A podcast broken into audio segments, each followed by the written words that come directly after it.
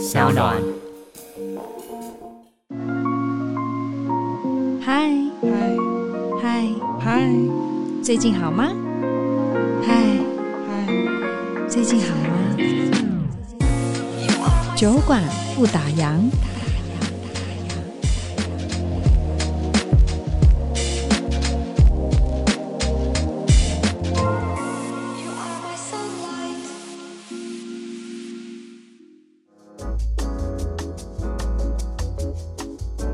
今天如果我在你的面前摊开了我的所有，我最真实的自己，那你不喜欢我也没有关系、嗯、因为这就是我，我不会因为你而改变我的真我、嗯、我不会改变我的自己的本质、嗯、你说要些微调啊，我觉得可以，但是就是因为我这么的真实的面对你，所以你也也拜托你也很真实的面对你自己跟你的选择，如果你要离开的话也是没有问题的，我现在是这种想法。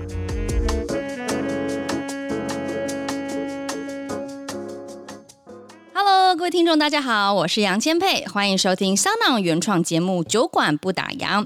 杨千霈的小酒馆呢，今天邀请到一位天之娇女，要来分享她事业跟生活的点点滴滴。哎，人家都说她是空服员界的林依晨一开始，但现在呢，她走出了自己的一条路，美丽又聪明，不但有自己的品牌，同时也经营了 Podcast 还有 YouTube， 多才又多艺啦。哎呦人客啊，欢迎今天的酒馆来宾Ivy Chow 赵小薇。嗨 Hello 大家好，我是 Ivy， 千霈姐好。哎呦，上次不是跟你说不要叫姐了吗？叫千霈就好了啦。怎么好意思啊，是千霈耶，大千霈，大千霈，旺旺千霈，没有啦。其实我我你知道吗，一开始的时候你还在当空服员的时候，我就有注意到你了。因为你长得又漂亮，然后又会穿搭，又带着大家到处去逛全世界，这这个真的是要被吸引住目光，真的就只有 Ivy Chow 一个人了。被人家这样恭维，有没有觉得很开心？很开心啊！怎么来你们节目一开始就要被这样的欧露啊？开心的、欸，下次也可以再发我来。不是，我是要讲事实啊！你从一开始你在空服员界这样引起骚动的时候，你有嗯调试呃不适应的地方吗？或者说你有觉得害羞，还是你就觉得嗯 well 理所当然？呃，其实我当初想要当空服员的时候是大学大学大三大四一毕业的时候就有这个想法，等于是它就是我一个志向。为什么呢？因为它真的就是人家梦幻的，可以出国玩，然后可以增广见闻，以大学生来说、嗯、然后你就会觉得可以利用工作可以多看世界是一件非常棒的事。所谓什么光鲜亮丽啊，或者是漂漂亮亮，我是倒没有想那么多，因为说真的在里面真的大家都漂亮的，身材好的一堆，你反而会觉得压力很大。哦，是哦，所以你其实是从大学时期你就还蛮下定你的志愿，就是说哎、欸，我想要借由一份工作环游世界，然后它也是你的兴趣这样子吗？对，我大学的时候就立下这个，我还到处去上课，然后到处去考试，因为那时候面试是要毕业，你拿了毕业证书你才可以去考试的，但是我就觉得没关系，我就报看看。哦，所以你真的是有把它当作是一个就是 must do list 里面其中一个很重要的选项，对不对？那就是我那时候觉得我第一件事首要的事就是考空服员。哇，哎、欸，很少人在大学的时候就这么明确的知道自己的志向是在哪，因为大家都可能就且走且看，而且大学时期大家都还在念书或是还在玩耍当中，所以你算是真的走的还蛮前面，你很清楚知道自己想要的是什么。是耶、欸，我其实从以前就是一个，我现在比如说现在二零二一年好了，我可能就会规划二零二三年的事、嗯、Excuse me、啊、你是说真的吗？真的，我我小时候是真的蛮往后看的人，但是现在真的完全反过来操作。但是我小小时候就是在学校学生的时候就一直是这样子的规划，然后照着自己的计划去进行。那都有真的是打勾打勾打勾吗？有诶、欸，其实我是因为我毕竟超前部署了一阵子、啊、我就连去考空服员的当下，因为我那一年毕业的时候是没有任何空服的航空公司招考，所以我真的觉得、嗯、哇天哪，太可惜，我生不逢时。但是我就觉得没关系，我先去工作好了，就工作了半年之后，竟然空服员招考的讯息放出了，我就觉得怎么办、哦、那你那时候的工作是什么？我跟你讲，我那时候工作是婚礼企划、婚礼顾问。哇，哎、欸，那你根本就是天生的这种叫什么行销公关人才啊！对，就是，那你就是一定要跟人家面对面的这个工作，对吧？对对，尽管那时候我的一心第一志愿是空服员，但我也不会因此随便选一个工作做。我那时候在做婚礼顾问的时候，也是我很喜欢的工作，因为我知道我自己也很喜欢跟人家互动。我是读福大餐旅管理系的，就是做服务生、嗯呃、一直从服务生实习啊开始练习起来，觉得我其实很喜欢跟人家互动。嗯嗯嗯嗯，对，就要我面对办公室我真没办法。所以你以前其实从小开始你就是蛮外向的一个个性，对不对？不怕生，然后很喜欢交朋友，与人互动，与人交流。是，就是那种很容易老师只要问说这一题或是你们谁来上台讲一下这是你的感想，对，我就第一个会举手，第一个举手然后说、啊、老师我觉得怎样怎样，可能会被人家很讨厌，但是好可爱哦，似乎在学生时期的同学们就是跟同学们的关系也都蛮好的。是，那你那个时候后来真的如愿当了空服员之后，你觉得跟你想象中的职业是一致的吗？或是跟你想象中那个蓝图可以边走然后边玩边看？我觉得其实蛮相近的，因为我当初虽然说它是一个大家说的梦幻职业，但是我还是把它当工作来看，就是工作一定有它辛苦的地方、嗯、因为我自己是在大学的时候就是到处去打工，所以我知道工作尽管它有的快乐的地方，但那时候是附加，你的工作本质还是辛苦的、嗯、你必须要付出非常多时间跟努力。所以在担任空服员的时候它是真的累，但是我一开始就不把它当作是一个爽缺，所以它不会有很大的落差，反而是我在国外可以走走看看的那些附加的一些福利，我真的会觉得很珍惜。嗯，了解。那既然这么珍惜，既然开拓了你的眼界，是什么样的契机让你离开这个职场的舒适圈，然后不当空服员了？我觉得那个时候我真的是对我来说是一个很大的纠结。你知道天秤座有一个选择困难，你现在生活过得很舒适，然后也是人人称羡的工作，但你为什么要跳脱你的舒适圈到一个你完全陌生的环境、啊、我那时候当下是、哦、真的就是一个念头。我那时候我记得我坐在空服员的执勤的椅子上面，那时候我们通常比如说飞 L A 啊什么十几个小时，中间客人在休息的时候我们就会坐在那边待命嘛。对，我坐在那边就在思考着，想着我今天已经工在这个地方工作了四年半快五年了、嗯、我怎么觉得跟我四年前第一天工作的内容是一模一样。它就是一个 routine， 对不对？飞然后休息再飞再休息。对，然后我就开始思考着这四年来我学到了什么，那未来的这四五年我有没有办法更往前的学习或者更成长更多。我就觉得得到的我想要从这个工作学习到的满足了，所以差不多了、嗯、这个工作对我来说是一个让我的人生体验非常丰富的一个非常好的工具，但这工具我已经用到我非常熟练了，那没关系，我可以再试试别的工具了，已经很极致了。对，我就觉得嗯差不多了，我觉得我可以换下一个工作室看看了。那你当下想说好你要换下一个工作室看，你有想过说哎、欸，那我就是要专职的往网络这一块去做经营吗？没有，我跟你说我那时候一离职，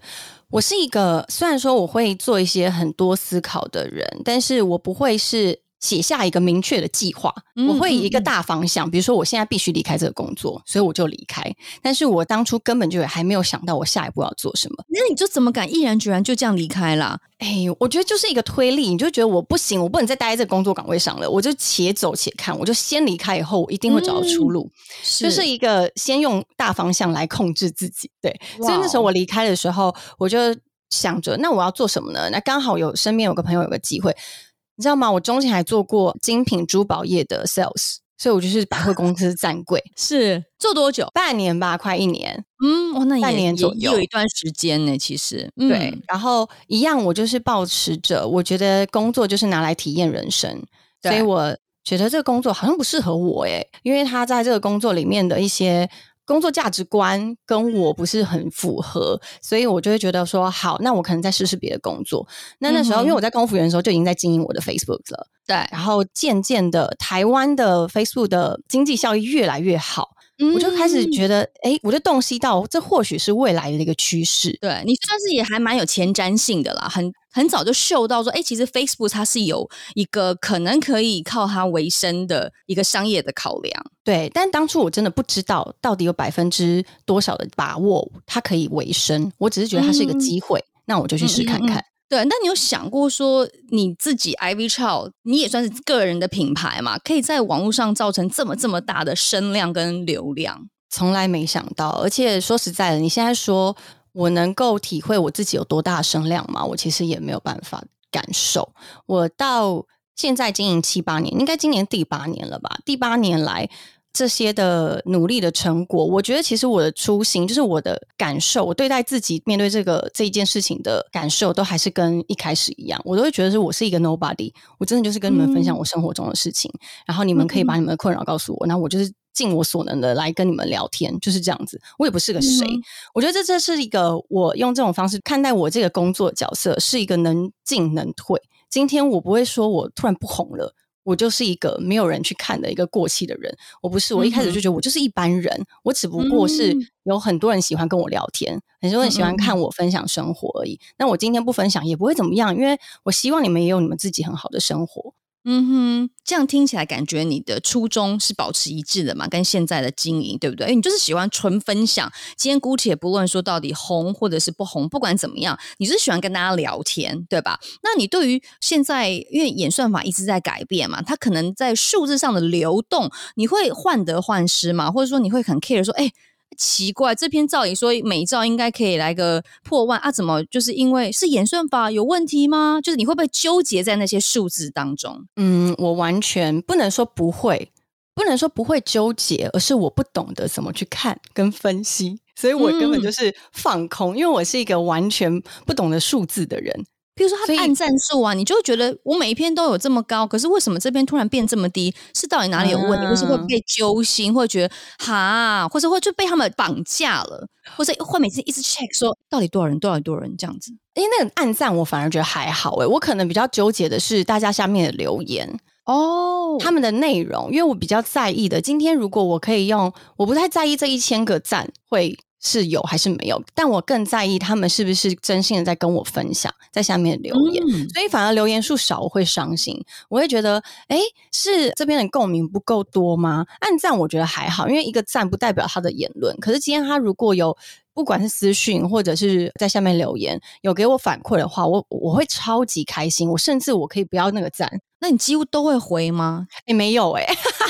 我好懒惰哦。对啊，你又在乎，可是问你，我相信你一定很在乎每一个他给你的这些反馈，他们给你一些真心的建议嘛，所以可是因为是没有时间一一的回，太多了是吗？欸、可是我觉得如果是下面的留言它可能是一个感受好了，比如说好喜欢这段文字，那我可能就会点个已读的那种爱心啊，这样赞啊什么的、啊、但如果它今天是个困扰，我就会在下面回复、嗯、它可能是一个问题、嗯、比如说这个衣服哪里买好，就是一个很明确我需要答案的问题，我就会在下面回复。但是说实在、嗯、前面你也应该是收过超多的私讯吧，你有办法回复吗？是真的没有办法。对，所以我后来找到一个方式，我后来自己算为自己解套嘛。我觉得其实我在每一篇的发文，或是我的不管限时动态啊，或是我做的影片好了，我里面想要传达的东西，其实都是给他们的答案，都是在回应他们，因为我都会把他们的问题放在心上、嗯、我会知道现在大家的困扰是什么、哦、嗯，对，所以就像 I V I 工我也好了，或者是我自己在做的一些微醺之夜的感情的问题的一些影片，对对对，我有看到，我都会觉得其实我就是在用这个很时髦的方式回答你们、嗯、我希望就是你们可以因为看了这些我做的内容的影片以后，在生命中找到自己的答案，而不是我直接告诉你。了解。欸，可是像你看你现在做这么这么多事情，又有 podcast， 然后你看爱公微也好，或者是微醺等等，就太多东西了，那你到底是怎么去分配你的时间呢、啊？很多事情呢、欸，啊，你又有自己的品牌然后又有 I G， 然后 Facebook 你也是很早就在经营，然后就是太多线了，然后你现在又有自己的录音间，它怎么样它也是一个另外一个 business 嘛，所以你一个小小的弱女子，你是如何去分配出这么多时间然后给大家的？我觉得我以前的习惯是我会把自己的工作塞得非常的满，是塞到满到我自己身体都累坏了我都不知道。所以呢，从前在建立这些品牌的初期，或者在建立这些频道的初期，是真的非常辛苦的。但是每一个事业体或是每一个频道都有他自己可以去 run 的一些，比如说你有小帮手啊，你有、嗯、呃，你有助理啊，对，你有团队在做的时候，其实当他上了轨道，就是相较而言我就会比较轻松一点。但我相信初期我自己要花的心思是一定很多的，是很辛苦啦、嗯、对对对。所以现在你看就还蛮算又有自己的事业啊，而且是有很多很多不同的分支，然后生活也很享受。其实你觉得身为一个天秤座，因为大家都觉得天秤座都是很喜欢美的事物啊，然后一辈子就像你刚刚有在讲一直在找一些平衡，你觉得你是什么样的天秤座？你是很 typical type 的天秤座吗？我觉得我不是，你知道我的生日是九月二十三号，刚好是介于天秤跟处女中间哦，这是一个很糟糕的状况就是你天秤座又要求很外在完美跟外在的形象，然后又有处女座很内心纠结，一定要很龟毛的要求、嗯呃、所有事情都要做到。再来还有一个问题是天秤座很要求公平、嗯、年轻的时候我很向外去追求这个世界的公平性跟正正义、嗯，所以外面遇到什么事情、嗯、我觉得不公不义，我觉得我需要跳出来的时候，我就是第一个会去。你会吗？我会，我是一个非常，如果今天我的朋友，我在意的人，我爱的人，或是甚至路人好了，我觉得他被欺负了，那我就想要为他就是发声这样子。我是那种很希望看到世界和平的人。嗯，哎、欸，那我很好奇哦，因为你的职场不管是空服员也好，或是之前其他的工作，你有没有碰到一件事情是你至今都印象很深刻，你跳出来为那个 moment 为那个正义去伸张的，有发生过这样子的事情吗？我可以分享一个，我想到了，我在长大之后，我觉得这是长大的勇敢。我有一次是在百货公司，我在当呃 sales 的时候，那时候大家一样，我们就穿制服嘛，然后因为百货周年庆时间都会人来人往，非常多人、嗯、然后一有单我们就赶快接着单跑到那个各楼层去换礼物之类的。那我记得那时候印象很深，我在匆忙仓皇要奔跑的时候，有一个男生就是正面朝我而来，然后他手呢、嗯、经过我的时候，他就摸了我的胸部一下。哇！直接就是正面迎击，这样摸你胸部，直接正面迎击。然后因为那时候大家都很忙乱很慌忙，可是我身边是没人的，嗯嗯，那因为我身边是没人的，只有他这样，然后我就觉得不对，就是朝你这样抓哦，那也太太敢了。我觉得那个就是一个很明显的吃豆腐。对啊，所以呢，如果是我年纪轻的时候，我真的觉得年纪小的年纪学生时期，你可能会觉得还在慌忙，想说这是什么情况，然后可能也不敢说，你还在不知道这是什么情况的状况下、嗯、但我当下我就直接，我觉得我那时候我那个勇气不知道怎么冒出来，我就对他大吼，我就说你给我站住、嗯、然后我就跟他说你刚刚在做什么。然后你知道他怎么样吗、嗯、因为他知道做错事的人他会立刻道歉，他马上的就是有一点点想要跪下来说对不起。这么夸张？也太戏剧化了吧他。对对对，然后我就跟他说不好意思，你刚刚这样已经完全是在骚扰我，你这是侵犯到我了。然后他就说对不起对不起，什么不好意思不好意思。然后我就是直接立刻，旁边有一个男生，然后他说我就跟他我就直接跟那男生说请你帮我叫警察，因为我觉得这样太过分了、哦、我就跟他说这一定不是你的第一次，如果你敢在一个这么公开的场合做这种事情，我觉得你应该是惯犯。你直接这样跟他对峙、哦、我直接这样跟他对峙，因为我觉得这太过分了、哦、怎么可以这样吃我豆腐、嗯、而且我相信一定有非常多。他是那种淡淡的还是真的是这种用力抓下去这种？他就是因为通常你手是放下面的，他不会拿上来到你的胸部上啊，所以他经过你就是挥了你的胸部这样压上去、oh. 对，所以那时候我就觉得非常生气。而且他的给我反应不是说哎、欸，我不知道发生什么事了，不是，他是知道他是故意这件事情是错的，他马上道歉、嗯、所以呢我就跟旁边的男生讲，就有点想吓唬他，我其实也不是想真的找警察，但是呢他那时候就直接就很害怕，就跟我说对不起对不起，然后我说我不希望在这百货公司再看到你。你就让他走了？我就让他走了。可是我觉得我愿意跟我勇敢说出这件事，而且让他知道我觉得并不是每个女生都是这样好欺负的。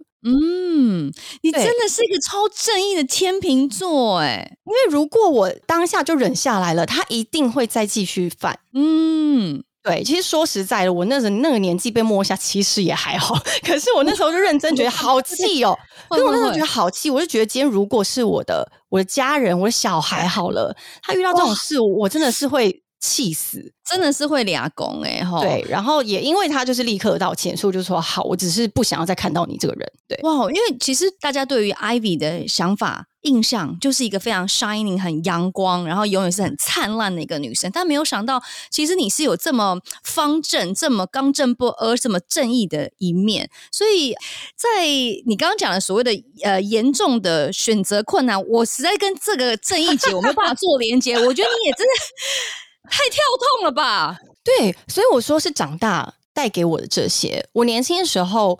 也真的是不敢表达自己的一切跟所有、嗯、甚至我会伪装一个你们喜欢的样子。真的啊，这样子很累耶，非常累。我也是在长大之后才发现啊，原来我以前我的累是从何而来、嗯、我觉得这个世界就是这么的让我觉得心累是从何而来，是因为我本来就是用一个不是我的样貌去面对这个世界。那是在什么样的转捩点，那时候你开始决定说你要做你自己，你不要再去为了别人而活，大概到几岁的时候才意识到所谓的长大？我觉得其实大概是在二十九到三十岁的时候。那真的是很晚耶，很晚很晚，对，蛮后期了耶。对，我在那个之前我都一直觉得哦，我就是我觉得甚至那时候的感情关系好了，我就当一个我的另外一半会喜欢的女人，嗯，然后他可能喜欢在家会做饭，那我就好好去学做菜、嗯、或者是他喜欢你出去的时候可以带得出场，然后可以整个场都 handle 得很好，那我就尽力去做到这一块。我以前是很极度的希望自己去迎合对方，但是后来真的就是、嗯、也因为我从小时候到长大的阶段，每一次的迎合都得到好的效果，比如说、嗯、呃好的对待，或者是我只要去努力就会得到我想要的成绩，所以这些的接二连三让我觉得好像持续这样子迎合别人是一件对的事。对，而且好像一切也都在你的掌握当中，对吗？对，但是我后来就是发生了一些感情的挫折以后，我发现其实这件事情是不能掌控的、嗯、那我就开始回问我自己到底是什么原因这件事情失控了。那我后来发现唯一能够杜绝失控的关键就是你把最真实的自己呈现在大家面前，大家就不会误会你、嗯、大家也不会误会他自己的喜好。就是你越真诚的面对一切，得到的东西就是越真的，而且就算是失控我觉得也可以这样子。其实我想表达是你以前也不是不真诚，而是说你会觉得去你希望面面俱到，你希望对方很开心，你希望大家见到 Ivy Chow 或者是说大家跟你相处来大家都很满意，所以你会竭尽所能的去满足对方，而且这过程当中都是很真诚的， 对, 对吧？对对对对对。但我相信我们刚刚聊到这个东西就是说，因为你你刚刚讲你都是超前部署，你所有的人生计划从学生时代开始，所以你都觉得哎，都是按部就班，而且都在你的掌握当中啊。可是突然没有想到其实那个巨变讲白了就是应该就是上次的感情受挫嘛，对吧？就是他没有办法去控制，然后就发生了这件事情。但你有没有觉得换个角度想，你也还蛮谢谢那个事件的发生，不然的话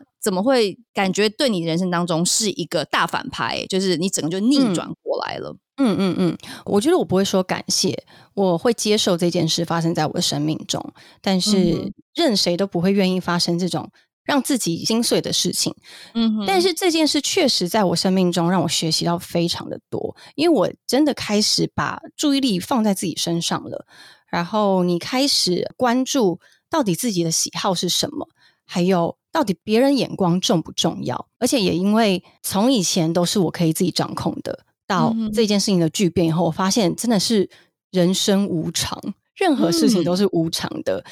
不管是生命，不管是感情，只要是跟另一个人有关系，只要不是你自己，我觉得都是很难去控制的事情。所以我之后就开始变得很开阔，我整个人生大反转。真的哦，他在花了多少时间？就是你一定会需要调整自己的想法、心态跟之后的所作所为嘛？就是这个转捩点，他花了多久时间？你去跟自己磨合这件事情？我觉得大概一年半到两年，我才真正的就是转到一个完全全新的一个价值观。嗯哼，对。那你觉得这个转变对你来说很舒服吗？真的是完全豁然开朗，这样柳暗花明又一村。当然不是，这个转变是循序渐进的。你一开始会很纠结，然后会很痛苦、嗯、因为你要对你过往的价值观，等于是你要质疑你过往的价值观。嗯，而且他也跟着你快三十年了，对不对？是是，就表示说你是否要去否认你过去的所有决定，所以那个中间是很纠结的、嗯、但我后来学习的，我不用去评断我的过去跟我过去的一些想法是对跟错，我其实就是接受就好，那就是我的一部分、嗯、只是我转变了，我改变了、嗯、所以当你在接受自己改变这件事情以后，这件事才真的慢慢的豁然开朗。嗯，因为一开始你是去挞伐的，连自己哦，就是你会挞伐过去的自己的行为，然后你开始变得接受，之后再开始学习，最后再融合一个新的你。嗯哼，嗯，那在这个过程当中，其实家人呢，家人扮演的角色呢，我觉得其实是这件事情让我觉得家人很重要，嗯、而且也是这件事让我觉得家人是你真的不管你发生了什么事，他们一定是第一线，对，保护你的。哦，秀秀，你现在是要哽咽了吗？对，真的是很心疼。好，因为我我完全可以理解，因为我你讲到这个人没有办法掌握的事情，因为其实我前几天听到一个朋友的说法，他说你就管好你自己的事情就好了，别人的事跟老天的事都是你管不了的事。然后我就想说，哎、欸，这句话好有道理，我们每天都为谁忙碌，然后为谁烦啊。当然譬如说我要管小孩，我就说哎、欸，那这样你自己也有小孩，你跟我讲唠这句话，问题是这小孩呢，你难道不想他的事吗？他说小孩也是别人的事，因为他要为他自己的人生负责。所以我后来就觉得哎、欸，这句话好像也对，就像你说的，好像我们以为事情都是照我们的牌理出牌，哎，都按照我们的顺序走，但事实上就是会来给反拍啊，或是突然来了一张鬼牌，你哪知道会碰到这些事情啊？对，我真的长大的算晚了，我有时候觉得说其实怎么会这么晚才学到这一课呢？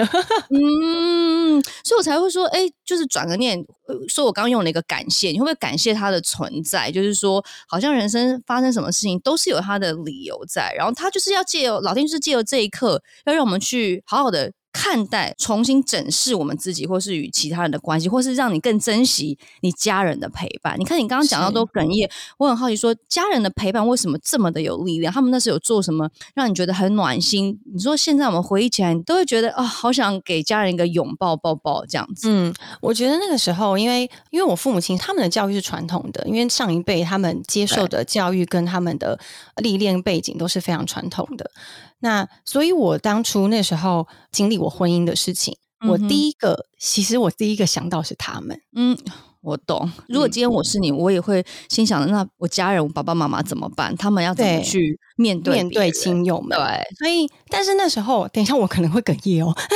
但是那时候我第一就是这个想法出来以后我有勇敢，你已经走过来了。嗯，而且其实我今天也不是刻意要聊啦，只是说我觉得我相信一定很多人都很好奇这一段的心路历程，然后我也相信很多人听到不管你的节目啊或者是我的节目，或者是大家一定会有一些感同身受的一些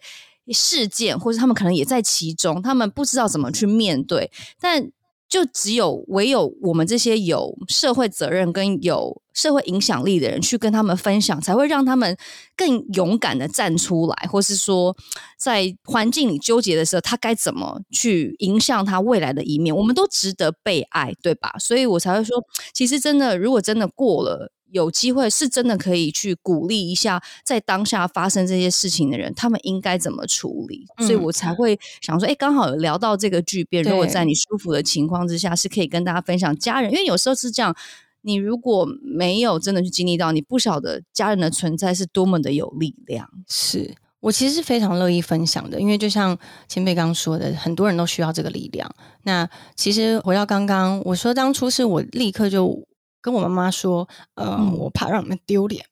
嗯嗯嗯嗯。但是她的第一个反应是说：“你幸福才是我在意的事。”哦，真的，嗯。所以后来我就很很有勇气去面对这件事情，对，因为我后来才发现，嗯，其实原来我自己是很被爱的。然后不只是我妈妈，我爸爸也是，他用他的方式来嗯、呃、陪伴我。他的方式是什么？你说他其实比较传统。哦，他的方式就是饿不饿啊，吃点东西吧，然后或者是、嗯、生活的小细节、呃、对，生活上他觉得我需要的是什么，然后会请我妈妈陪伴我，来台北陪我睡觉，因为那时候是连觉都睡不着的。嗯嗯嗯嗯嗯嗯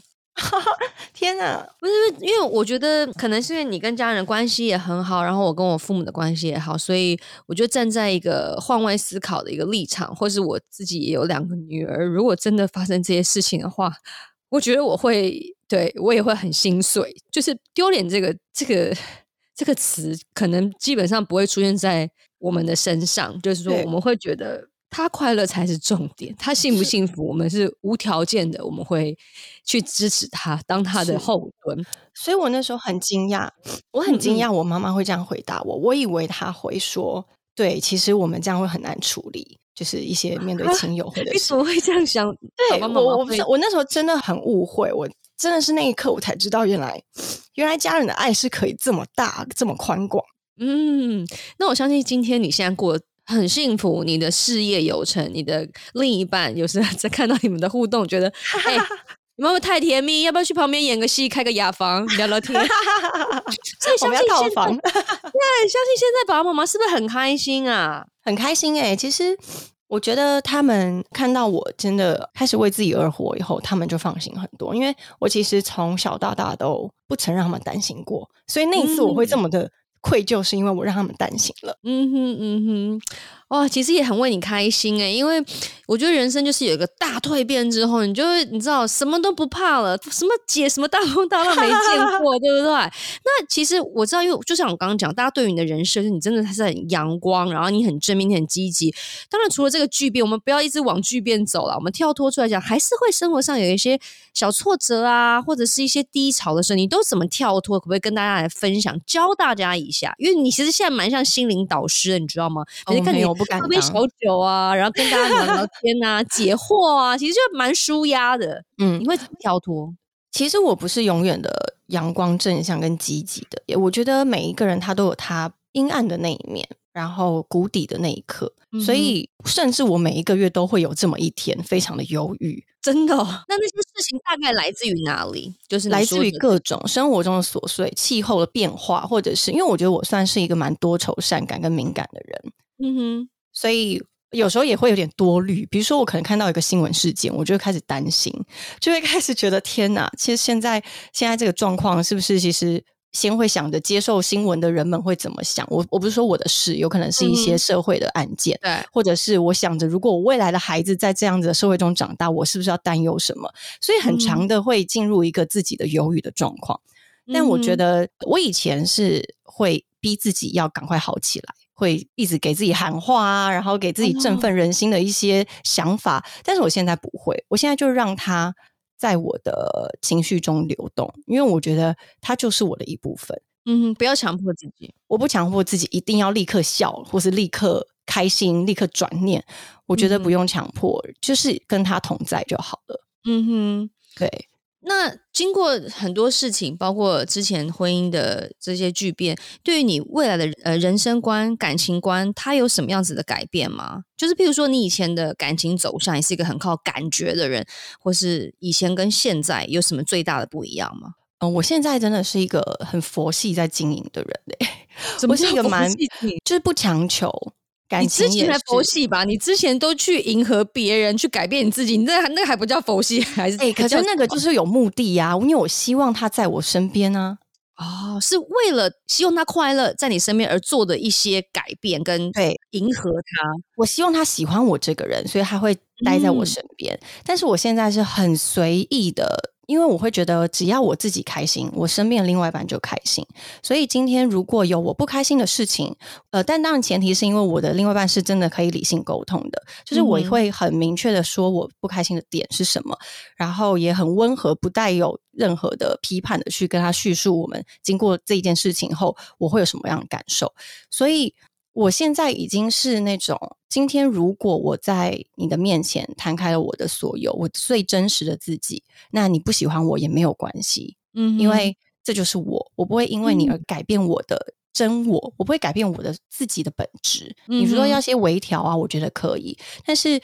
就是因为我这么的真实的面对你，所以你也也拜托你也很真实的面对你自己跟你的选择，如果你要离开的话也是没有问题的、嗯、我现在是这种想法。对，那你现在的另一半，你觉得你跟他相处起来舒服嘛？对不对？你刚刚有讲到，那有没有最一个什么点是你们还在很认真的去互相的去协调啊，或者说，哎，这个点是有一点点觉得嗯停看听这样，有这种事情吗？没有，没有，没有。现在目前是蛮顺的，蛮协调的。唯一我可以分享是刚开始初期在认识彼此的时候。是我们彼此的速度差太多了。我是一个做事很快的人，思考也是，但是他是一个不能说慢，他是一个谨慎的人，他的反应跟他、嗯、他也是一个不会做多余动作的人。我常常就是一个瞎忙，然后这样一堆事一堆事，然后一样把事情做完了，但他是会知道说他现在做的事情是有需要，对，有需要有必要他才会出手的人、嗯、所以常常在家里面一个状态就是他会停止在那边，然后我会到处跑跑跑跑跑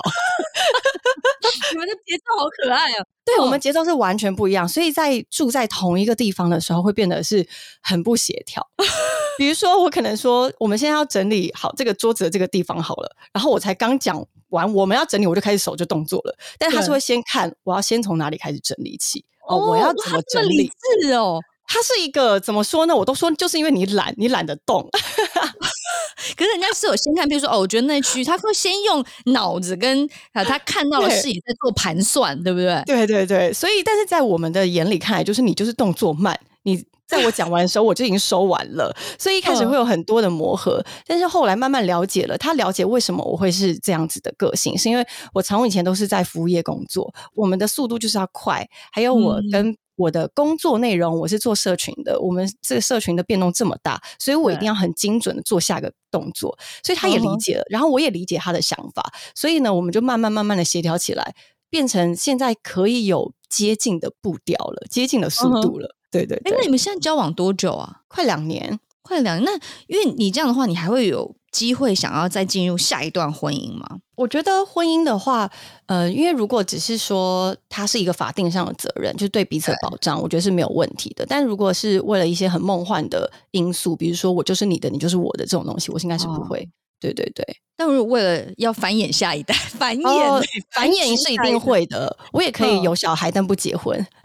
哦，可以走了这么前面哦，可以啊，有什么？你看你那么在乎你的家人，他们一定会希望说孩子是有一个、啊、对，譬如说他被登记啊，对不对，他的他的父母是谁啊，你总不能你自己开心，我爱比爽就好，但是我小孩我爸爸妈妈是谁这样子，对啊，我相信你的家人肯定会希望是一个照着流程走的一个步骤啊，对，没想过对不对？对耶，我其实没有想那么多但我的意思就是说我其实不会硬要为了生小孩而结婚，或为了结婚而结婚、嗯、对, 对, 对，还是会照着你自己现在生活的一个步调，对耶，因为我觉得这样子才是我现在从前那么努力出来的成果。嗯哼，对，嗯，我记得你之前有很常说，你说现在你是因为你很努力嘛，对不对？你做什么事情都很努力，可是其实我觉得现实生活是真的比较现实一点了，就是说大家都很努力，但是你就算努力你不见得会很顺利，你还是会很多挫折，但也不是说每个人都可以从挫折当中，因为你很努力然后又很幸运然后就站起来，因为其实我觉得你算是你的整个状态是我觉得你自己也很争气，老天也很帮你，你很快就站出来，而且有了自己的全新 whole new life， 你知道吗？你的事业也好，然后你旁边的人也好，你的家人的支持也好，可是很多人真的不是这么顺利耶，那你这样子怎么看呢？嗯、我觉得啊，其实努力对于我来说其实只是我的一个手段，只是我对待自己人生的一个态度而已，我也可以不努力、嗯、就是我的意思说呃，很多人都可以选择他的人生或是他面对事情的态度是怎么样子，但是我是选择用努力的方式去给我一个交代，因为我总是希望我的未来几年之后回头看，我不会觉得说啊，我不会觉得遗憾，所以我总是很努力的再去做每一件事情。那我觉得今天如果、嗯、如果你的努力没有得到很好的成果，我觉得那也没问题啊，因为这跟你这个人没有很大的抵触，不是说你努力了没有成功就表示你没有价值，因为每一个人的价值跟他的努力是不是有完全对等的关系、嗯、对，所以常常我以前也是会用这样子的方式来评鉴自己，所以弄得自己很累，好像不能失败，非要成功，超完美主义，对对对，但我觉得其实最后你可能得到了你想要的目的，可是过程不是开心的。嗯，对，所以你现在会体悟到说不管怎么样过程才是最重要的。我觉得努力这个态度啦，努力这个态度是你选择你想要去面对的，那就是努力到底，但不是因为我想要成功而去努力，而是因为你觉得这个态度是对的、嗯、是，我蛮认同你的说法的、嗯、就是说特别是你现在多重发展这么这么多不同的事业，其实真的就是你非常非常的努力，然后很执着的往前进，往你想要的梦想前进，你就会觉得这回头看所有一切都是你的 baby， 都是你自己出来，你就会无愧于天地良心，就算再怎么不尽于此，你还是会觉得嗯，对，我, 我觉得就算没有成功也没有关系，对、嗯、就算他的最后的成果不是很好的，大家所谓的很棒，我觉得也没关系，因为我很努力啊，因为我这个过程都是按照我自己想要走的每一步去走的。嗯哼，那像你看你现在有了自己的品牌事业，然后还有新房子，我有看到装修这过程真的超精彩的还有工作室对不对，然后新的感情，然后又有一个你看很坚固的一个自信心，那你对未来有什么样的崭新的计划？因为其实说真的很快，现在已经十月下旬十一月了、嗯嗯、很快今年二零二一，就是你有没有特别觉得今年咻一下就过了？真的、就是、这两年都超快的。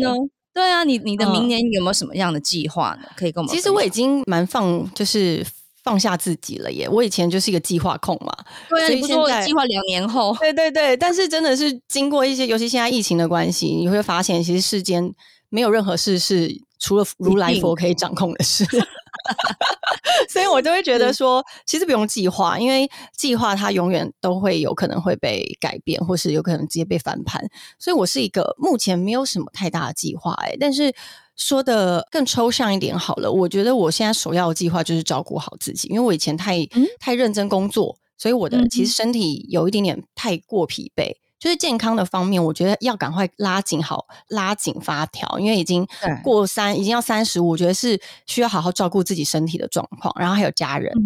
嗯，对，多时间跟家人相处，对不对？还有跟自己，对，也是你未来的计划当中。那哎、欸，我很好奇，就是像因为现在真的不能出国，因为疫情的关系，就是工作跟你的生活，你的比重配比大概是怎么样？因为你以前这么爱旅行，然后又因为工作常常飞来飞去的，所以说当现在真的如果好疫情解封了，你的生活你就肯定可以常常飞出去了嘛，那你的生活跟你的事业你要怎么调配？我其实一直以来都是一个，虽然我在工作上好像很拼很努力，可是我也是会发懒的，我是一个非常、嗯、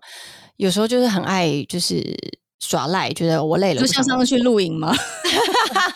开露营车啊，然后在海边放空啊。我是